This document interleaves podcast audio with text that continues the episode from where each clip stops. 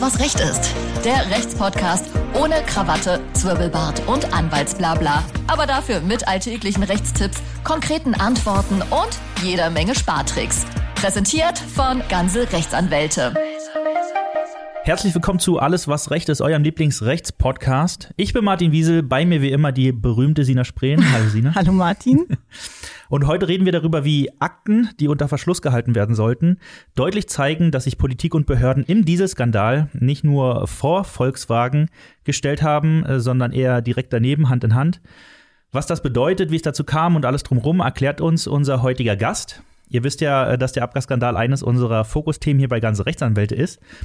Und wir deshalb das ganze Haus mit ExpertInnen dazu voll haben. Aber heute möchten wir euch und uns mal eine Sicht von außerhalb unserer Kanzlei vorstellen. Und wir freuen uns deshalb sehr, dass er bei uns ist. Herzlich willkommen, Thorsten Schutte. Hallo. Hi, Thorsten. Thorsten, du bist Rechtsanwalt und Fachanwalt für Verkehrsrecht. Ja, ist richtig. Und bist aber auch im Abgasskandal tätig. Mhm. Wie lange bist du denn schon dabei, so insgesamt? Ja, seit der ersten Stunde, also als Rechtsanwalt seit 2010.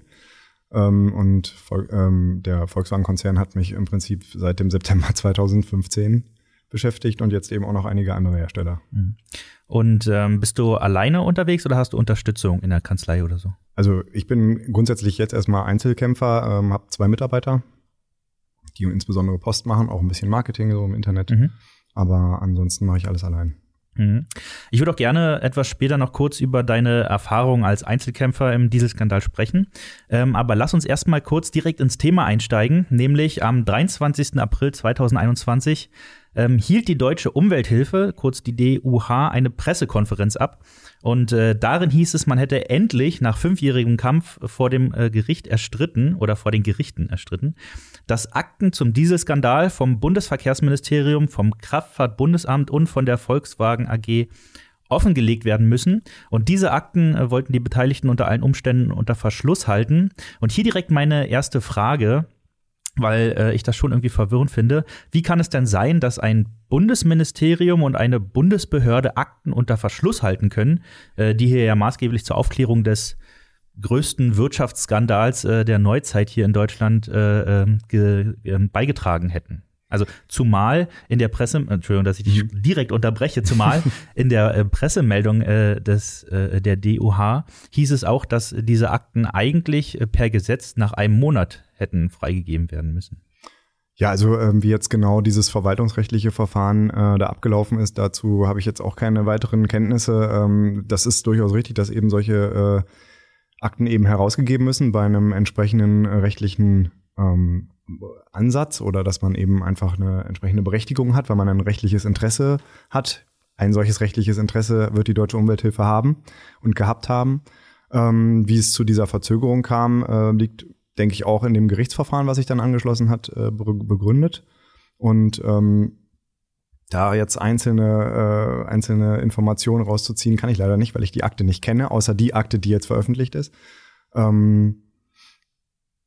Was man davon halten kann, dass das so lange verzögert ist, ist mir auch nicht erklärlich, ehrlich gesagt. Ich kann jetzt auch bei solchen Dingen nur sagen, dass diese Pflichten bestehen. Sie werden herausgegeben. Der Inhalt dieser Akte ist aus meiner Sicht relativ eindeutig, dass eben hier seitens der, jetzt Politik nicht so eindeutig, aber seitens der Behörden, die hier verantwortlich sind für die Überwachung dieses Konzerns, dass die sich hier im Prinzip, ja, wie soll man sagen, hinter der eigenen Verantwortlichkeit versteckt haben auch. Ja, also es ist eben irgendwie, es ist alles, wenn man das so liest, dazu kommen wir ja dann gleich noch, dann liest sich in erster Linie, werden Informationen abgefragt oder das sind auch gar nicht richtig Informationen, das sind alles so, es wird sich zwischenzeitlich, werden sich schöne Wochenenden gewünscht und was weiß ich, das ist alles nicht, also wenn wir alle falsch parken, dann werden wir auch nicht irgendwie gefragt, ob man noch einen schönen Tag hatte. Ne? Ja. Und, das wäre direkt die nächste Frage gewesen. Um was für Akten handelt es sich dann dabei? Also sind es irgendwie geheime Briefe vom KBA-Chef an den VW-Vorstand oder wie muss man sich das vorstellen? Nein, eigentlich nicht. Also auf mich macht das den Eindruck, als sei das ein völlig normales, in Anführungszeichen, behördliches Verfahren, wo eben ein Sachverhalt zu Verdacht steht, der aufgeklärt werden muss. Und dieser Sachverhalt ist eben hier zunächst einmal, wie kommt es zu diesen sogenannten Unregelmäßigkeiten? Ja, was hat die amerikanische Behörde, hat hier irgendwas recherchiert und ist das jetzt hier auch zutreffend im europäischen Raum? Und dann wird eben Volkswagen angeschrieben und dann wird dort reagiert. Und diese Reaktion wird dann wieder verarbeitet, sodass es dann zu mehreren Treffen kommt und Austausch. Und dann wird sich verabredet, wo und wie. Und dann am Ende steht dann eben ein Ergebnis, was aber offensichtlich das Kraftfahrtbundesamt auch nicht zufriedengestellt hat, weil sie ja danach auch selbstständig einen entsprechenden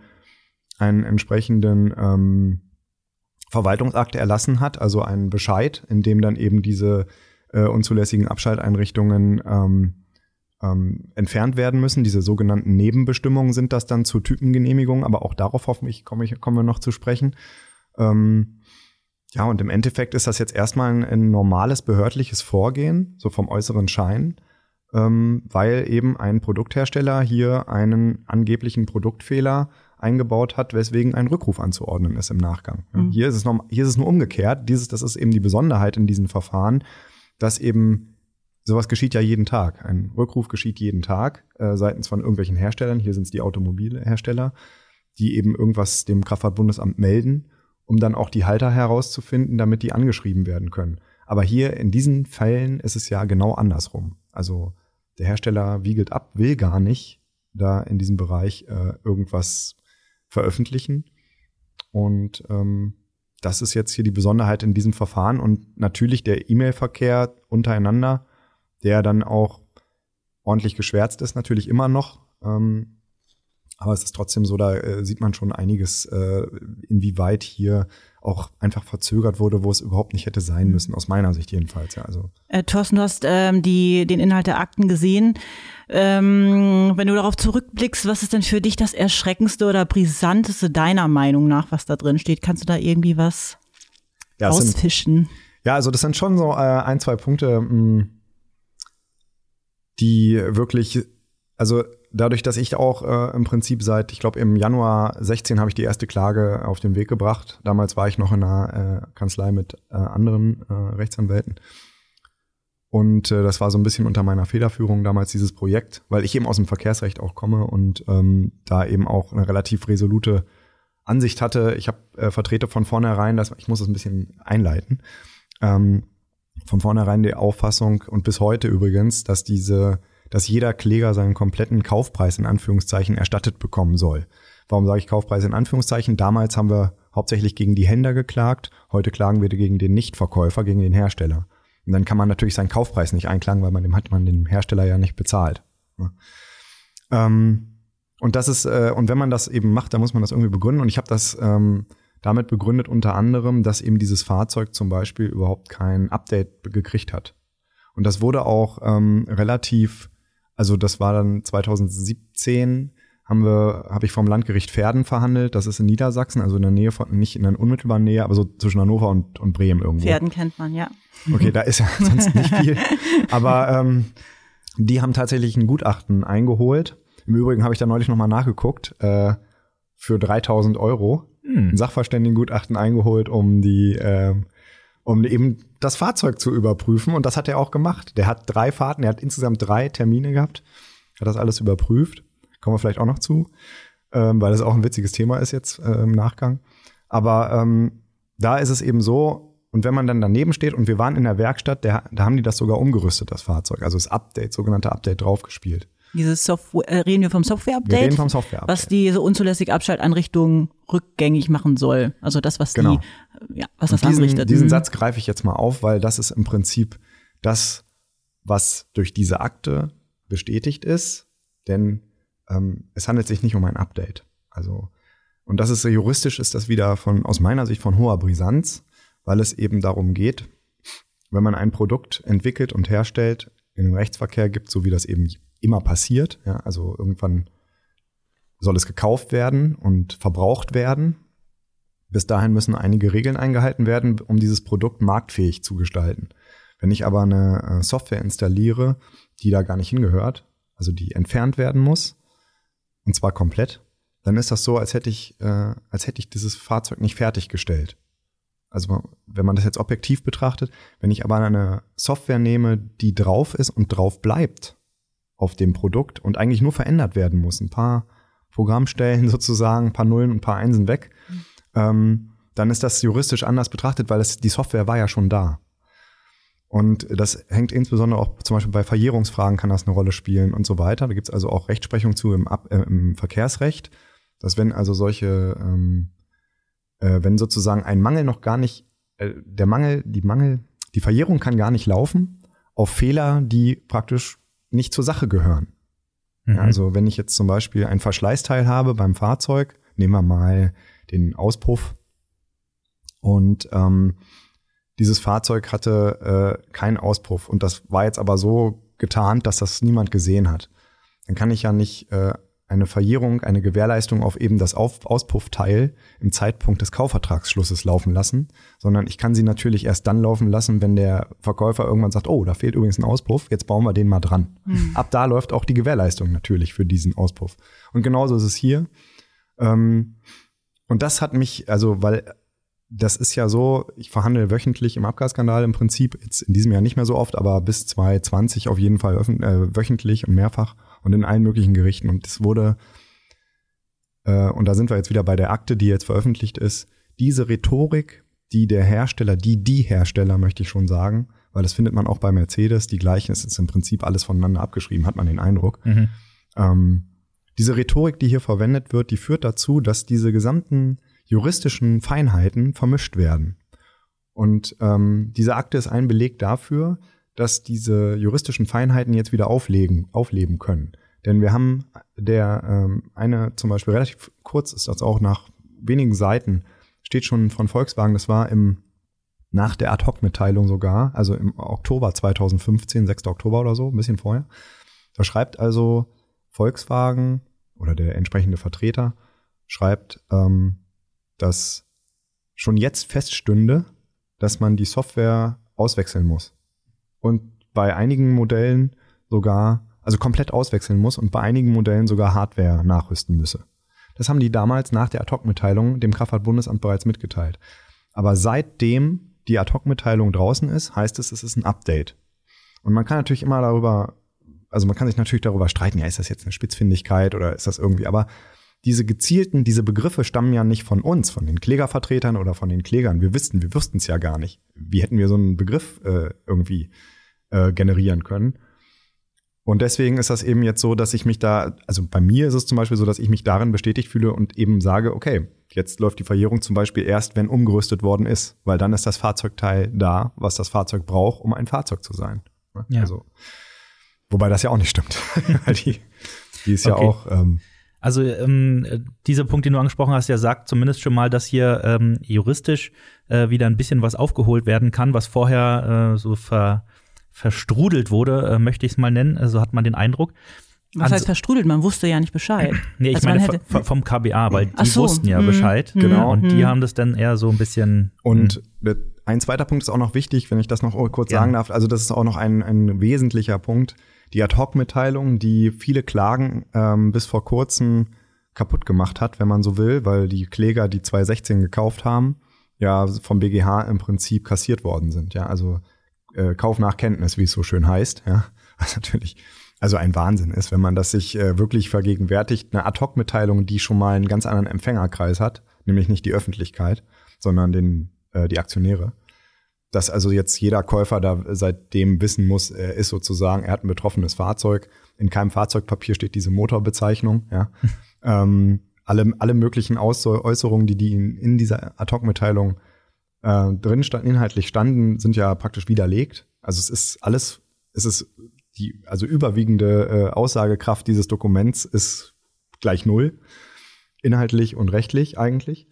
Und die Ad-Hoc-Mitteilung, und das ist das Witzige, steht auch in dieser Akte, die soll, und Pressemitteilung im Übrigen auch, also es ist die gesamte Öffentlichkeitsarbeit, die von den Herstellern oder von Volkswagen selbst initiiert worden ist, die sollte den einzigen Zweck haben, dass noch die informiert werden, die nicht durch das Kraftfahrtbundesamt informiert werden konnten. Das heißt also, einerseits wäre zu fragen, wie kann man das überhaupt verstehen als Empfänger einer solchen Nachricht, einer solchen Ad-Hoc-Mitteilung oder Pressemitteilung? Was kann man da überhaupt verstehen als Laie? Und da muss man danach fragen, was wollte eigentlich der diese Erklärung rausgehauen hat, was wollte der eigentlich damit bezwecken? Und da muss ich sagen, die Leute, die angeschrieben wurden, die sollten jedenfalls damit nicht erwischt werden. Das steht jetzt auch klar, ne? Steht drin in der Akte. Das ist der Wille des Konzerns gewesen, eben nur die zu erwischen, die das Kraftfahrtbundesamt nicht raussuchen kann. So nach dem Motto. Naja. Die Deutsche Umwelthilfe hat geschrieben, dass das Verkehrsministerium das Statement zu dem ganzen Schlamassel vorher Volkswagen zur Abnahme gegeben hat, dass Volkswagen da nochmal drüber schaut und dass daraufhin der Begriff unzulässige Abschalteinrichtung geändert wurde zu beanstandete oder irgendwie sowas, ne? Beanstandete Abschalteinrichtung, ja. Ich glaube, darauf basiert diese Aussage von der Umwelthilfe. Mhm. Ja, da sind also einige Formulierungen dabei, die am Ende eben abgeschwächt sind, beziehungsweise eben genau diese Rhetorik des Konzerns übernommen ist im behördlichen Bescheid. Ne? Also ja, was will man dazu sagen? Ja, aber was kann denn so ein Wort jetzt so ändern in einem Rechtsstreit? Also hat das wirklich so viel Macht, dass wenn jetzt aus unzulässig, wir wissen jetzt nicht genau, ob es beanstandet ist, aber es ist irgendwie ein Wort mit B. Mhm. Kann das über den Rechtsstreit entscheiden, letzten Endes? Ja, weil es natürlich dem Konzern, dem Hersteller auch darauf ankommt, diese Fälle zu bagatellisieren. Also es hat sich das Wort Update durchgesetzt, habe ich ja schon beschrieben. Es hat sich das Wort Unregelmäßigkeit durchgesetzt. Es hat sich das Wort, was gibt's denn noch? Es gibt noch einige Begriffe, die sich auch durchgesetzt haben, die ausschließlich aus der Industrie kommen. Also ausschließlich, da gibt's es gibt überhaupt keinen behördlichen Begriff, der sowas benutzt, also keine behördliche Formulierung. Das ist alles untypisch, ja. Weil ja eine Unregelmäßigkeit kann ja alles sein. Es ist keine technische Beschreibung von gar nichts. Die Umschaltlogik natürlich, die ist auch übernommen. Die ist auch übernommen. Von den Gerichten wird sie übernommen, im Bescheid steht sie, die Umschaltlogik zu entfernen. Was eigentlich Abschalteinrichtung ist. Es ist eigentlich eine Abschalteinrichtung, es ist eine unzulässige Abschalteinrichtung. All das sollte knallhart, also was heißt knallhart, das ist ja nun mal die Wahrheit, die sollte da drin stehen. Da gibt's noch so einige Formulierungen und ich ehrlich gesagt bin da auch gleich emotionalisiert, weil gegen diese Formulierungen, diese Begrifflichkeiten, die übernehmen ja auch die Gerichte. Und das ist halt das Schlimmste eigentlich an der ganzen Geschichte, dass im Prinzip ein unvoreingenommenes Gericht sich von dieser Rhetorik, einlullen lässt und damit dann wieder auch zu einer persönlichen Wertung kommen kann. Ja, absolut. Und man hört ja auch mal in den Berichterstattungen, diese Modelle sind vom Abgasskandal betroffen. Mhm. So, ich meine, das ist ja nicht eine Betroffenheit, also es wurde ja herbeigeführt. Also es ist ja nicht plötzlich irgendwie, oh, jetzt bin ich betroffen. Das wurde ja geplant und durchgeführt. Wenn man von Betroffenheit zu sprechen, ich meine, das ist ja eure Schuld, dass die. Ja, ich weiß gar nicht, ob eine Sache überhaupt betroffen sein kann. Also, abgesehen davon.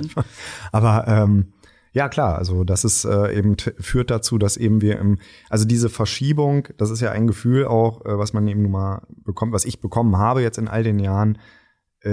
Es wird immer der Kläger geladen, es wird nie der Vorstand geladen. Es gibt, glaube ich, insgesamt von den Tausenden von Verfahren, 5 Verfahren, wo da irgendjemand Verantwortliches von der Gegenseite mal geladen worden ist.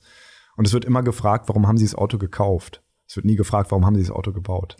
Und das ist halt eigentlich, das ist ja der Grund, warum wir da sitzen. Ja, natürlich. Und stattdessen heißt es dann aber im Endeffekt, ja, sie konnten das Auto doch fahren.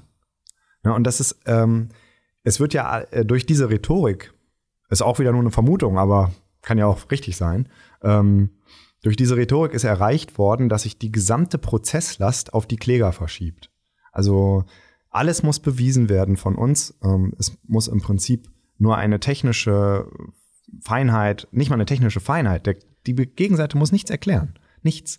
Sie Es ist auch so, wenn man die Schriftsätze liest, das wird auch in dieser Kanzlei so sein, Volkswagen und wie sie alle heißen, geben überhaupt keine eigenen Erklärungen ab. Also wenig. Aber wenn man wirklich wo reinsticht, wo man eine Erklärung erwarten kann, eine technische oder eine rechtliche, dann wird gesagt, das Kraftfahrtbundesamt hat nichts beanstandet. Ja, und jetzt kennt man ja erst die kompletten Akten. Also man hätte ja gar nichts wissen können, nichts über den tatsächlichen technischen Umstand. Genau. Zum KBA, ich weiß gar nicht, ob wir es heute schon mal ausgesprochen haben, Kraftfahrtbundesamt. Da ist mir auch noch eine Sache aufgefallen jetzt bei den News dazu. Und zwar enthalten die Akten wohl auch Informationen zu dem mittlerweile recht bekannten Motorentypen EA 288. Das ist also der in neueren Dieselautos von Volkswagen und den Tochtermarken Audi und so weiter. Und der Axel Friedrich, der wissenschaftliche Leiter des Emissionskontrollinstituts, meine Güte, der Deutschen Umwelthilfe, hat dazu nämlich Folgendes gesagt: Die Akten verdeutlichen, wie die durch VW finanzierten rechtlichen und technischen Darlegungen des Sachverhalts vom Kraftfahrtbundesamt hingenommen wurden, ohne selbst eine Prüfung des Motorentyps EA 288 überhaupt in Erwägung zu ziehen. Stattdessen blinde Gefolgschaft und so weiter. Bedeutet das, wonach es sich anhört, also dass das KBA die Motoren gar nicht selbst geprüft hat, sondern einfach von VW die Aussagen übernommen und für gut befunden hat? Ja, also das wird auch nicht nur VW betreffen im Übrigen, sondern auch die anderen Hersteller. Mhm. Es gibt ein Protokoll zum Untersuchungsausschuss zu dem Abgasskandal und wo auch der Axel Friedrich aussagt, aber eben auch die, ich glaube, technischen Leiter oder irgendjemand vom Kraftfahrtbundesamt, der eben da beteiligt ist, und das liest sich, also es ist erschreckend, was man da lesen muss, was die aussagen, weil die sagen halt gar nichts, die wollen keine Verantwortung übernehmen also seitens des Kraftfahrtbundesamts, und dort wird auch eingeräumt, dass dann im Prinzip die Genehmigungsverfahren, man hat sich da auf die Angaben des Herstellers verlassen und weil man eben auch das damit begründet, dass eben diese Masse an Fahrzeugen kann man gar nicht überprüfen, also nimmt man einige wenige Fahrzeuge aus der Serie, nimmt die als Prototypen sozusagen für die Genehmigung, und dann sagt man, okay, der Rest befindet sich dann in diesen Toleranzen, das wird unterstellt und das war's dann. Und dann man übernimmt eben die Werte, die einem vorgegeben werden, ne? Und der Hersteller hat ja technische Dienste, also TÜV, DEKRA, ich glaube die großen. Mhm. Und die nehmen auch diese Prüfungen dort ab. Ja, also es ist also so, das ist ein derartig eingespieltes System. Für mich ist es eben so, Kraftfahrtbundesamt hat ja auch der Kollege Klinger hier nochmal dargestellt. Das ist der ist auch von der Deutschen Umwelthilfe, der Rechtsanwalt, oder? Genau, das ist ja die Kanzlei, die eben die Deutsche Umwelthilfe vertritt in vielen Verfahren, und der hat das auch nochmal zum Ausdruck gebracht, dass er jetzt eben hofft, dass das Kraftfahrtbundesamt durch eine neue Führung auch einen neuen Wind bekommt, eben bei solchen Sachen jetzt anders zu agieren. Weil es ist augenscheinlich, dass hier, ich will nicht sagen weggesehen wurde, sondern es wurde einfach nicht geprüft. Das entbehrt ja schon dem Kontrollcharakter. Ja, es wurde nicht kontrolliert. Das kann man, also aus meiner Sicht ist das für eine hohe Behörde auch, ja, das ist kein Anspruch. Vor allem es stand ja überall in der Öffentlichkeit, Abgasskandal ist eine Nummer, erster Abgasskandal, dann Abgasskandal 2.0, da wussten die auch Bescheid, dass da irgendwas sein könnte aufgrund dieser ganzen Berichterstattung, oder nicht? Also es war ja in der Öffentlichkeit draußen, dass da irgendwas nicht stimmen könnte. Dann muss man noch nachprüfen. Soviel ich weiß, ich habe nicht ganz so viele Fälle im EA 288, aber da ist es jetzt eben auch klar, dass das eben zwei Strategien sind, die da genutzt werden bei diesem Fall. Ich weiß nicht, bei welcher, ob das jetzt die ganze Zeit so ist oder nur bei der ersten Generation von diesem EA, spielt auch keine Rolle. Ich möchte nochmal diese Ad-Hoc-Mitteilung und die Pressemitteilung, weswegen der BGH gesagt hat, die Leute sind informiert. Es gibt einfach keine Handlungsalternative für den potenziellen Kläger nach 2015. Er hätte kein Dieselfahrzeug von Volkswagen kaufen können, das nicht manipuliert ist. Höchstwahrscheinlich. Ja. Es ist also so, dass wenn man denen sagte, pass mal auf, wusstest es doch, kauft doch was anderes, ein anderes Auto, ja. Solange es ein Diesel ist, hat er ein Problem, ohne es zu wissen. Und das ist natürlich jetzt bezogen auf die angebliche Intention dieser Ad-Hoc-Mitteilung und der Pressemitteilung von damals, ist natürlich ein schlechter Scherz. Ja. Vom Regen in die Traufe, sag ich mal. Worauf ich auch noch hinaus wollte, du hast ja gesagt, dass VW bzw. deren Anwälte vor Gericht eben sagen, dass das KBA hier nichts beanstandet hat. Wenn das KBA aber, wie wir eben festgestellt haben, gar nicht so richtig kontrolliert hat, dann läuft doch dieses Argument komplett ins Leere, oder? Und das muss doch Also sagen wir so, was dort argumentiert wird, würde mich, als wenn ich Richter wäre, würde es mich nicht überzeugen. Es gibt ja auch einige Gerichte, die das nicht überzeugen, Gott sei Dank, muss man sagen. Ja, es ist leider die Minderheit. Man muss ja nicht denken, dass jetzt die Behörden, also die Gerichte, die zusprechen, dass die das tun, weil sie davon überzeugt sind, sondern sie geben sich dem Druck des BGH. Man müsste eigentlich zu den Gerichten, die ersten waren. Ja, oder in Stuttgart eben so ein Richter Reuschle, der hier den Fels in der Brandung darstellt, im eigenen Gericht, wenn man so will, ja, und die Brandung gegen sich. Ja. Und das ist eben, da gehört auch viel Rückgrat dazu. Und aus meiner Sicht ist das aber, zeigt das aber, und ich bin da auch, also ich hätte ja bis heute, klage ich immer dasselbe ein und verfechte das vehement und habe bei Instagram und so weiter eben meine Berichte nach diesen Terminen, und gestern habe ich halt einen Befangenheitsantrag stellen müssen gegen den Senat vom Brandenburger OLG. Was heißt das? Na, ich habe die für befangen abgelehnt zwischendurch, weil ich nicht sehe, dass wir hier rechtlich Gehör finden, also dass die Verfahrensgrundsätze im Prinzip eingehalten sind. Und mich hat auch noch kein Gericht überzeugt bislang. Nicht mal die Führenden, nicht mal die Zusprechenden. Ja. Weil das, was man liest, ist eben nicht das, was es hier eigentlich aus meiner Sicht gilt zu untersuchen. Es geht nicht darum, ob der Kläger heute, also dass der das Fahrzeug benutzt hat. Darum geht's überhaupt nicht. Es geht nur darum, hätte er das Fahrzeug gekauft und was ist das Fahrzeug damals wert gewesen zum Beispiel. Ja. Wenn man diese Frage, also hätte er gekauft, nein, was wäre dann das Fahrzeug wert gewesen? Was glaubst du jetzt für deine Mandantschaft, wie wird sich das jetzt auf die Klageverfahren irgendwie auswirken, dass ihr jetzt die Akten vorliegen habt? Naja, doch, also die einige Auszüge davon, die werde ich auf jeden Fall verwenden, weil ja gerade das mit der Ad-Hoc-Mitteilung auch heute noch eine Rolle spielt, in laufenden Verfahren natürlich, dadurch, dass dieses Verfahren so weit verzögert ist. Der EA 189 hauptsächlich dort thematisiert ist, mit dem EA 288 im Hintergrund, hat das natürlich nur eine Indizwirkung jetzt für die anderen Motoren und anderen Hersteller, weil es dürfte ähnlich so laufen. Ich weiß es natürlich nicht, aber beim 897er Audi zum Beispiel, bei dem Motor, wir reden ja über den Mutterkonzern, und warum sollen die das da anders machen? Also es ist für mich nicht erklärbar, aber das ist eine Vermutung, ich kann es nicht beweisen.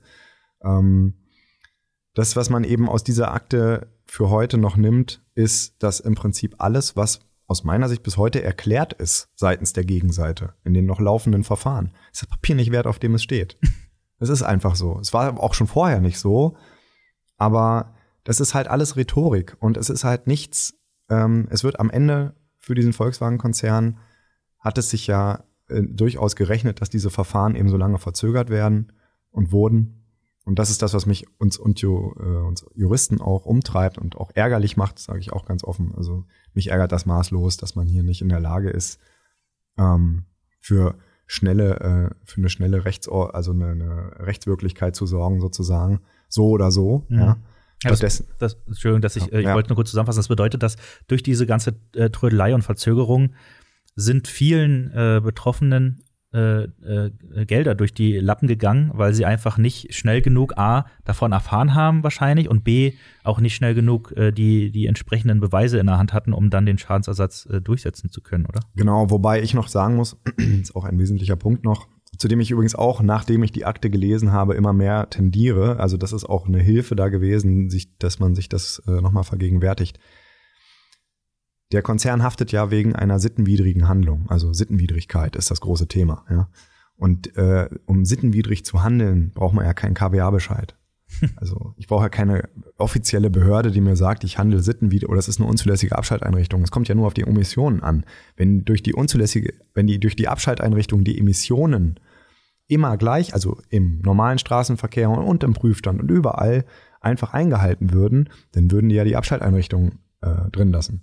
Stattdessen unterhalten wir uns hier über Thermofenster und was weiß ich. Es sind ja auch so Thermofenster, ne? Mhm. Gibt's nur im Baurecht, oder? Also, das sind alles so Begriffe, die überhaupt nirgends stehen. In keiner Zulassungsverordnung gibt es einfach nicht. Wird alles übernommen. Von den Gerichten wird das übernommen. Es wird einem ungemein schwer gemacht. Das finde ich halt auch, ist auch so ein Punkt, der auch eine Rolle spielt, der auch durch diese Akte etwas entzerrt wird. Dass also der Kläger hier das Opfer ist, normalerweise. Es sei denn, der weiß es nun wirklich, dass es im Kaufvertrag steht. Ne? Also dann muss man halt auch mal sagen, okay. Ich habe auch einen Mandanten, da stand das wohl drin. Da habe ich dann noch eine Verfassungsbeschwerde eingelegt. Ganz am Ende. Weil da stand eben auch drin, HU neu. Also im Kaufvertrag vom Auto stand drin, dieses Fahrzeug ist vom Abgasskandal betroffen. Es war noch nicht umgerüstet, also es war nicht geupdatet. Und da stand aber auch HU neu drauf. Und das also ist es hat wieder die Zulassung bekommen. Hat die Zulassung, aber ein Widerspruch in sich. Ja. Ihm wird suggeriert, ist vom Abgasskandal betroffen, hat aber hier die Abgasnormen stimmen. Ja, das heißt ja im Umkehrschluss, Abgasskandal kein Problem, Zulassung gibt's trotzdem. Ja, oder trotz des Abgasskandals gibt es kein Problem mit dem Fahrzeug. Es erfüllt die gesetzlichen Emissionsvorschriften. Was es de facto ja nicht tut. Was es eben nicht tat. Wir haben die Klage natürlich verloren, Berufung verloren, alles verloren. Verfassungsbeschwerde wurde, glaube ich, ist noch nicht entschieden. Hm. Wie ist es eigentlich, wenn man jetzt zu Beginn des Abgasskandals geklagt hat, wo die Beweise halt noch nicht so verdichtet waren? Lässt sich jetzt eigentlich nachträglich nochmal irgendwie Schadensersatz einklagen oder rücklaufend irgendwie? Dass ich jetzt nochmal sage, nee, jetzt denke ich, alle Beweise sind da, jetzt möchte ich nochmal klagen, jetzt kriege ich auch meinen Schadensersatz. Ja, also mit dieser Akte sage ich, ist auf jeden Fall mehr möglich. Man hat eben auch hier nochmal ein Angriffsmittel gegen diese Rhetorik, die übernommen wird, um die Klagen abzuweisen. Insbesondere bei der Ad-Hoc-Mitteilung kann man ansetzen, die Pressemitteilung. Man kann hier auch klar sagen, dass das, was inhaltlich dort steht, und das ist ja nun mal die erste zeitliche Schranke, die wir haben, ist diese Ad-Hoc-Mitteilung. Und die ist aus meiner Sicht jetzt, also die hat keine Relevanz. Aber man muss sich natürlich klar sein, und das sage ich allen potenziellen sich überlegenden Klägern und Klägerinnen, dass man hier, man kämpft ja auch sich an diese Justiz ab. Also die Gerichte sind tendenziell aus meiner Sicht für den Hersteller, weil das eben auch alles Menschen sind, die dort urteilen sollen und weil, sagen wir mal, einfach aus Wertungsgründen nicht einsehbar sein soll, dass die Leute sich hier eine schnelle Mark machen. Weil eins ist klar, wer erfolgreich sein Fahrzeug auch mit Anrechnung der gefahrenen Kilometer zurückgeben kann, steht immer besser da, als wenn er es verkaufen würde. Also als würde er es im Markt einfach anbieten. Er steht da immer besser da. Und das wissen die Gerichte, das weiß jeder eigentlich. Aber mein Ansatz ist ja nicht der, dass ich das werte. Also ich werte halt nicht, ich denke, da geht es auch allen Klägerkanzleien so, sondern es geht eigentlich nur darum, dass man dieses Unrecht wieder ungeschehen macht. Und das ist eben nun mal die Konsequenz aus meiner Sicht. Wenn man, ja, bitte. Ja, also das war tatsächlich das Original, eine Frage, die ich mir aufgeschrieben habe. Wenn man sich die Faktenlage im Abgasskandal mal wirklich zu Gemüte führt, dann kann man eigentlich nur zu dem Schluss kommen, das ist eine klare Sache. Hier wurde ganz klar manipuliert und vorsätzlich betrogen. Wie frustrierend ist es denn speziell, wenn man sich wirklich vor den Gerichten in der Republik tummelt und mit etlichen Richtern da verhandelt? Wie frustrierend ist es denn, dass man trotzdem nicht für jeden seiner Mandanten oder Mandantinnen den Schadensersatz rausholen kann?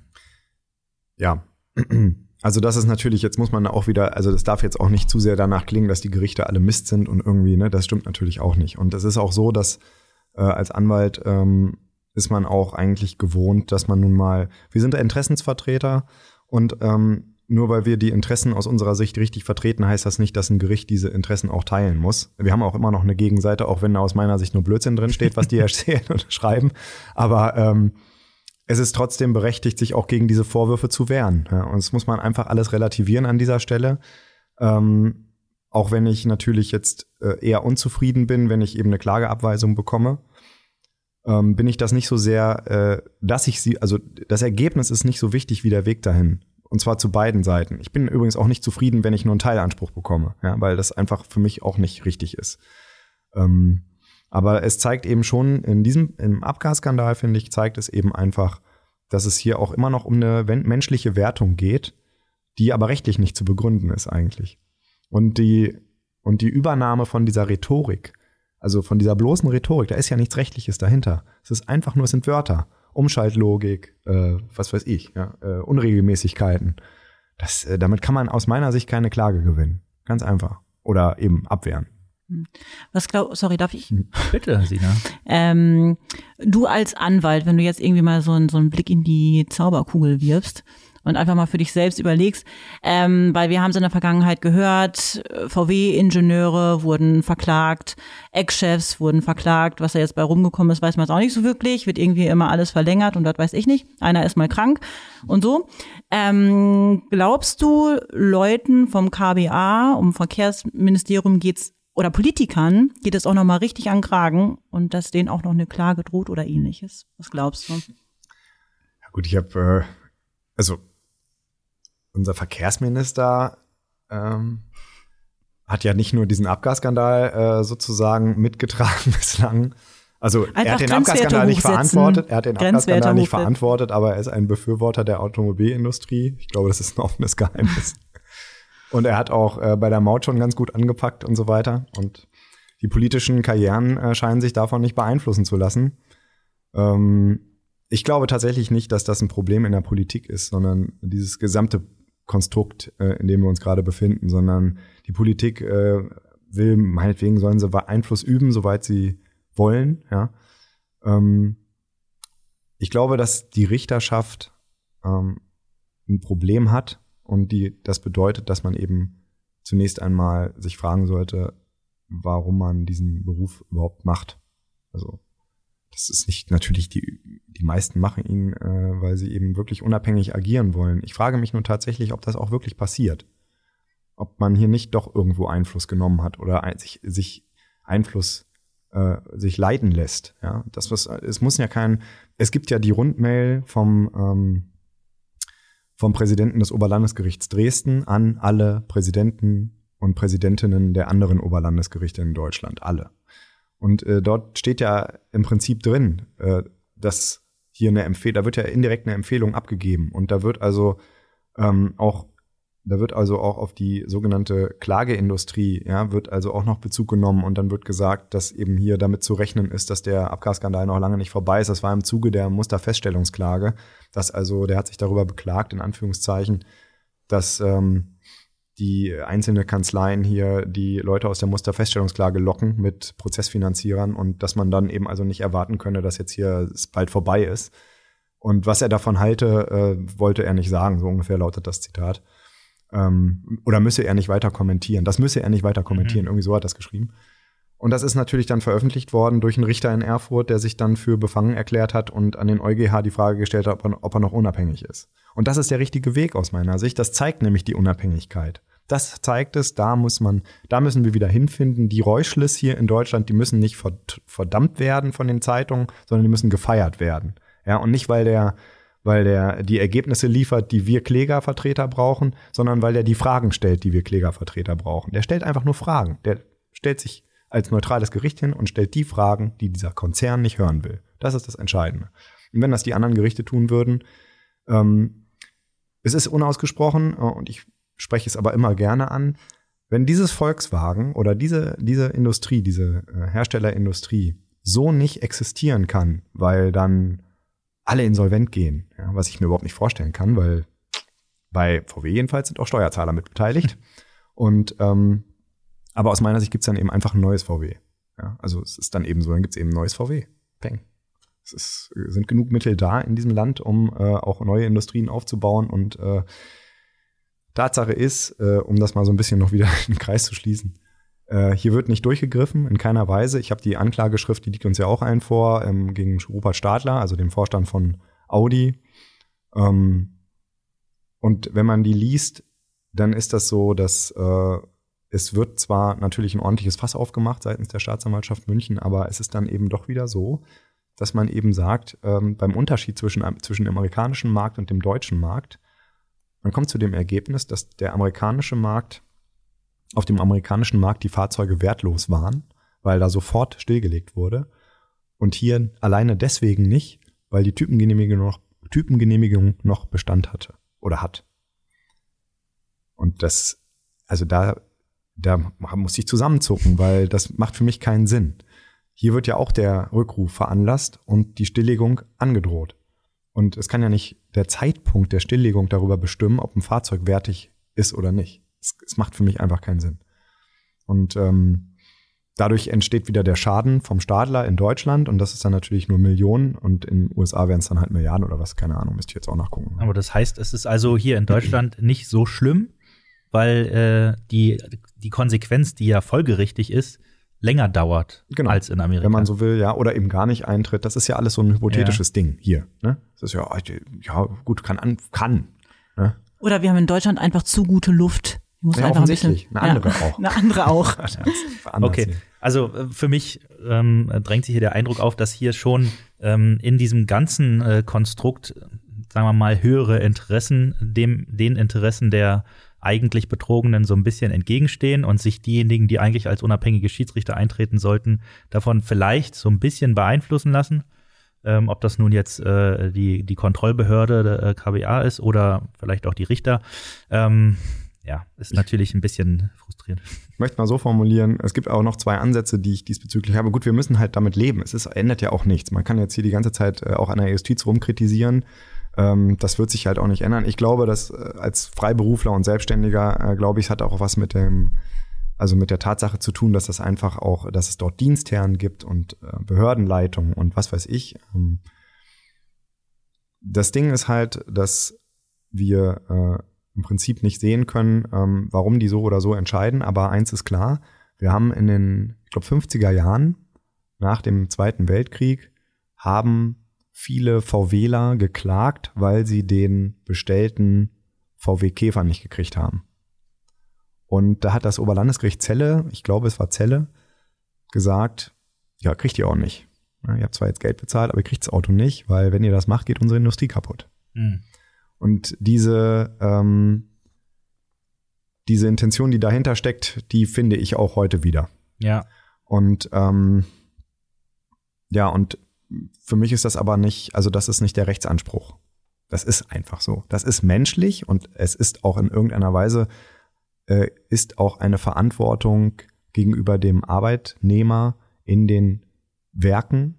Ich habe ja eben schon gesagt, dass ich nicht glaube, dass diese Industrie wirklich platt gemacht werden kann, auch durch diese Klagen nicht, weil am Ende haftet der, genauso wie bei den Banken, der Steuerzahler, wenn es so wäre. Und das Zweite ist aber auch, dass ich glaube, dass die, ja, dass das einfach eine, das ist eben nur mal eine Angst.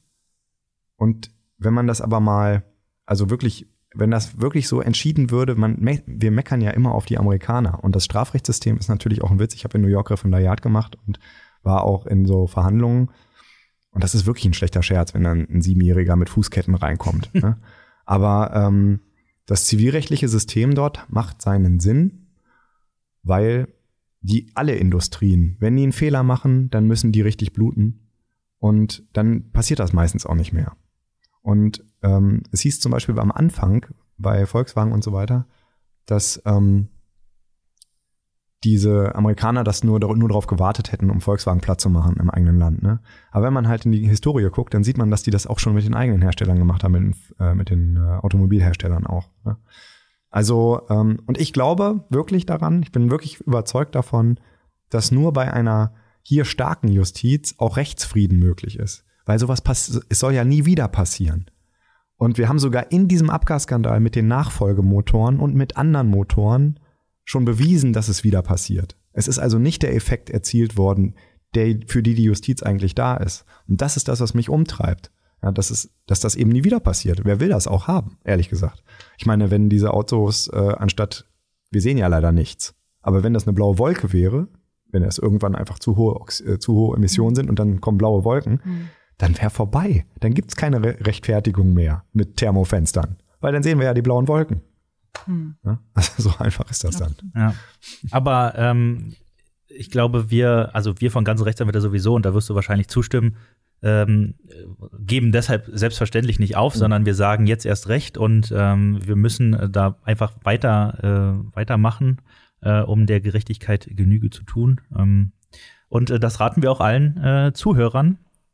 Insofern lasst euch nicht vom Klagen abhalten und von eurem Recht abhalten. Das ist ja hier das Entscheidende. Ich würde, um das Ganze hier noch ein bisschen oder um nochmal auszunutzen, dass wir hier einen waschechten, sagen wir mal, Prozessanwalt da haben, wollte ich dich nochmal fragen, ob du irgendwie eine lustige, spannende oder vielleicht auch traurige Anekdote direkt aus dem Gerichtssaal für uns mitgebracht hast vielleicht oder dir eine jetzt spontan einfällt. Aus dem Abgasskandal? Von mir aus, also es würde natürlich jetzt zum Thema passen, aber traurig beim Abgasskandal ist ja jeder Verlust einer Klage. Ja. Nein, also witzig war einerseits die Geschichte, also es ist so, der juristische Beruf ist ja nun mal ein sehr konservativer Beruf eigentlich und es wird sehr auf Formalien geachtet. Wir tragen Roben. Als ich Referendar war, ich habe in Kassel Referendariat gemacht, da hat mich ein auch befreundeter Richter irgendwann mal, da bin ich irgendwie zur Verhandlung gehetzt und hatte keine Krawatte an. Dann hat er gesagt, weil er mich kannte und weil mein Ausbilder war, hat er das dann nach der Verhandlung aber noch im Sitzungssaal zu mir gesagt, mit der Staatsanwaltschaft dahinter, also bei einem anderen Richter hätten sie jetzt hier Probleme. Und dann bin ich nach Berlin gekommen, seit 2015 bin ich wieder in Berlin, ich bin hier aufgewachsen.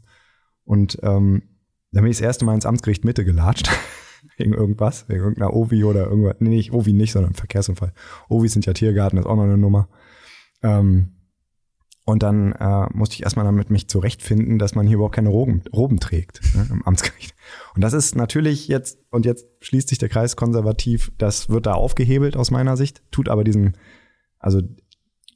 Prozess eigentlich ganz gut, wenn man das ein bisschen konservativer lässt aus meiner Sicht. Weil es ist halt ein altes Ding, Recht. Ne? Und in dem Zusammenhang ist es so, ich habe jetzt, ich weiß nicht, ich glaube, also ich habe das Jahr 2019 habe ich mal gezählt, wie viele Termine ich gemacht habe. Das waren 70 in ganz Deutschland. Und ich habe nur in einem einzigen Gericht bislang erlebt, dass man dort kurz stand, als die Verhandlung losging. Da war erstmal die gesamte Kammer da vom Landgericht Landau in der Pfalz, an der Pfalz oder in der Pfalz. Und dort stand das Gericht zusammengesetzt aus dem Vorsitzenden und zwei Beisitzern. Und dann meine Mandantin war da. Und eben die Gegenseite auch durch den Terminsvertreter. Und dann stand man dort, es wurde aufgestanden. Offiziell, normalerweise steht man ja nur auf, wenn der Richter reinkommt. Und dann sagt er oder sie, sagt dann meistens, setzen sich doch. Und da war das eben nicht so, sondern es wurde erstmal aufgestanden. Ja? Und das war so überraschend, obwohl es eigentlich normal ist. Und das zeigt mir, das war ein witziger Moment. Ich musste dann halt innerlich schmunzeln. Anderer Punkt, das war jetzt auch kürzlich erst, da habe ich meine erste Video- oder zweite Videoverhandlung gehabt im Oberlandesgericht Frankfurt, der Senat in Darmstadt. Und dann sitzen da ja auch drei Richter. Also es sitzen auch manchmal noch drei Richter da, auch im Afghan-Skandal. Finde ich auch schon ein Witz, dass das jetzt immer nur noch einer ist. Und dann ging aber die Kamera nicht. Also ich habe die ganze Zeit mit dreien gesprochen, aber nur einen gesehen. Mhm. Ja, und das sind dann so, ich musste nicht lachen wegen dieser Situation, sondern ich musste dann lachen, weil hier am Kammergericht geht ja auch immer noch nicht richtig alles und irgendwie mit diesem Hackerangriff. Und die Justiz verdient ja auch durch den Abgasskandal Unsummen. Das müssen wir uns ja auch mal sagen. Ne? Also der deutsche Staat kann ja für seine Justiz im Moment sehr viel Geld ausgeben eigentlich. Und er schafft es nicht, die Gerichte auf eine Linie zu bringen, was das angeht. Ne? Und das finde ich merkwürdig, ehrlich gesagt. Die müssen doch alle schon hochtechnisiert sein eigentlich. Ne? Ja. Es gibt ja auch noch Gerichte, die nicht mal einen Videoraum haben oder so. Naja, solange die Richter Hosen anhatten, ist ja schon mal die halbe Miete. Kann ich nicht beurteilen. Und das in Berlin, nicht genau. Schon. Ja. Ja. Apropos Hose an, Sina, ich würde jetzt mal zu dir. Sehr gute Überleitung. Und zwar mit der Kategorie, die da folgendermaßen lautet. Quanta Costa. Sina, leg los. Lieber Thorsten, ich habe ein kleines Spiel für dich vorbereitet. Und zwar habe ich mich ein bisschen im Internet umgeschaut und habe einfach mal geguckt, was da für Autos angeboten werden. Ja? Und ich würde gerne von dir erfahren wollen, was du denkst, wie teuer dieses Fahrzeug war oder angeboten worden ist auf eBay. Ne? Soll der für dich als Fachanwalt für Verkehrsrecht ein leichtes sein? Ein leichtes. Und ich werde einfach nur mal ganz kurz vorlesen, was denn drin stand. Mhm.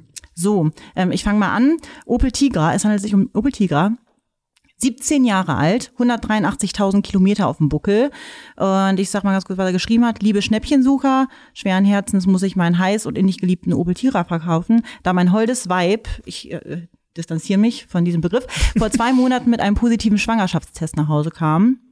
Sie legte mir den Test wortlos, aber lächelnd vor. Bei meiner ersten Frage, von wem der Test sei, verdrehte sie die Augen. Auf meine zweite Frage, wer der Vater sei, verdrehte sie nun gleichzeitig Augen und Kopf. Kurzum, der Tigra muss weg, weil es wohl zu anstrengend sei, das Baby jedes Mal vor der Fahrt auf die Rückbank zu setzen, bei nur 3 Türen. Der Wagen stottert beim Anfahren, nach dem Start, aber nur bis er warm wird, dann hört das auf. Im Innenraum haben die Ledersitze natürlich Abnutzungserscheinungen. Das hat er auch erklärt, warum, aber darauf möchte ich nicht näher eingehen. Wir sind ein professioneller Podcast. Absolut. Und da würde ich doch einfach mal fragen, was denkst du, für wie viel Geld wurde das Ding verkauft? Der Opel Tigra, 17 Jahre alt. Vermutlich für deutlich mehr, aber ich würde ihn für 3.000 Euro. Ja, ich habe nochmal recherchiert, welcher Preis geboten worden ist. Belief sich am Ende auf 55.750 Euro. Was? 55.000 Euro? 55.750 Euro. Warum hatte der irgendwie einen Sammlerwert oder so? Naja, wahrscheinlich hat der Text so gut gefallen. Also der Text, der geht ja über 20 Seiten, das wollte ich euch aber erstmal ersparen. Ob der Verkauf wirklich so abgewickelt worden ist, weiß man nicht, aber das gibt das Internet her. Dann weiß ich ja, wie ich mein nächstes Auto verkaufe. Oder? Ja, muss ich auch sagen. Also gute Idee eigentlich. Mal ein paar Geschichten erzählen. Absolut. Wollen wir noch einen machen? Haben wir die Zeit? Machen wir noch einen. Dann. Gut, dann haben wir einmal hier ein Audi A4 2.0 TDI, Quattro S-Line, 5 Jahre alt, 50.000 Kilometer auf dem Tacho. Da steht drin, ihr könnt den Hobel bedenkenlos kaufen, da bereits in den letzten 50.000 Kilometern so ziemlich alles kaputt war, was kaputt gehen kann. Radlager hinten, Ausgleichsbehälter, Turbolader, Lambda-Sonde und die AdBlue-Förderpumpe und sämtlich anderer kranker Shit. Ich distanziere mich auch hier, den ich hier nicht aufzählen möchte, da ich sonst weinen muss. Der Pflegezustand soweit ist auch ganz gut. Er wurde immer regelmäßig gewaschen, damit er auf der Hebebühne wenigstens schön glänzt. Momentan muckse ich den Dreckseimer noch einen neuen Wärmetauscher auf, da dieser meinte, er könnte mal nach 5 Jahren platzen. Danach ist er aber mängelfrei. Jedoch kann ich nichts versprechen. Auf Wunsch führe ich ihn gerne vor Verkauf noch einem Priester vor zur Vertreibung der Dämonen. Wie teuer ist das Teil? Tja. Sieht übrigens schön aus, aber. Ja, was wird der? 5 Jahre alt. 5 Jahre alt. Von heute an, oder? Ja. Nee, ja, 5 Jahre stand so drin in der Anzeige. Also erstmal ist es vom Abgasskandal betroffen, das absolut. Auto. Erstmal das. Damit ich erstmal gar nichts dafür ausgeben. Erstmal, stimmt. Aber,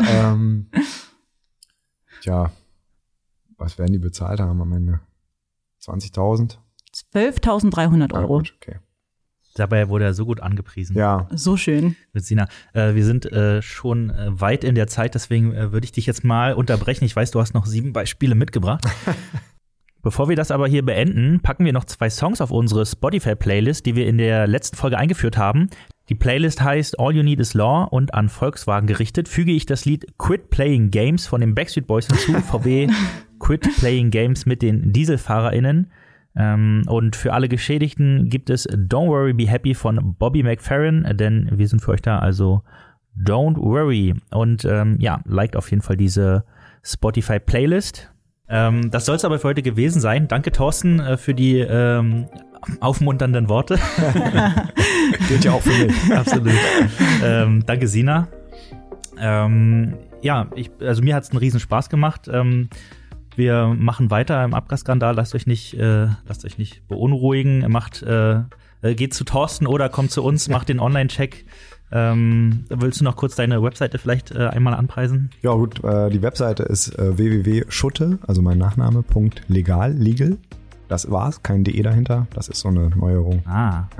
Ja, guckt euch das auf jeden Fall an, aber wie gesagt, egal wie, Hauptsache ihr setzt euer Recht durch genau. und lasst die bösen Volkswagen und Mercedes und wie sie alle heißen nicht davonkommen. In dem Sinne, wir hören uns nächste Woche wieder und macht's gut. Ja, abonniert den Podcast und ciao. Tschüss. Alles, was Recht ist. Der Rechtspodcast von Gansel Rechtsanwälte.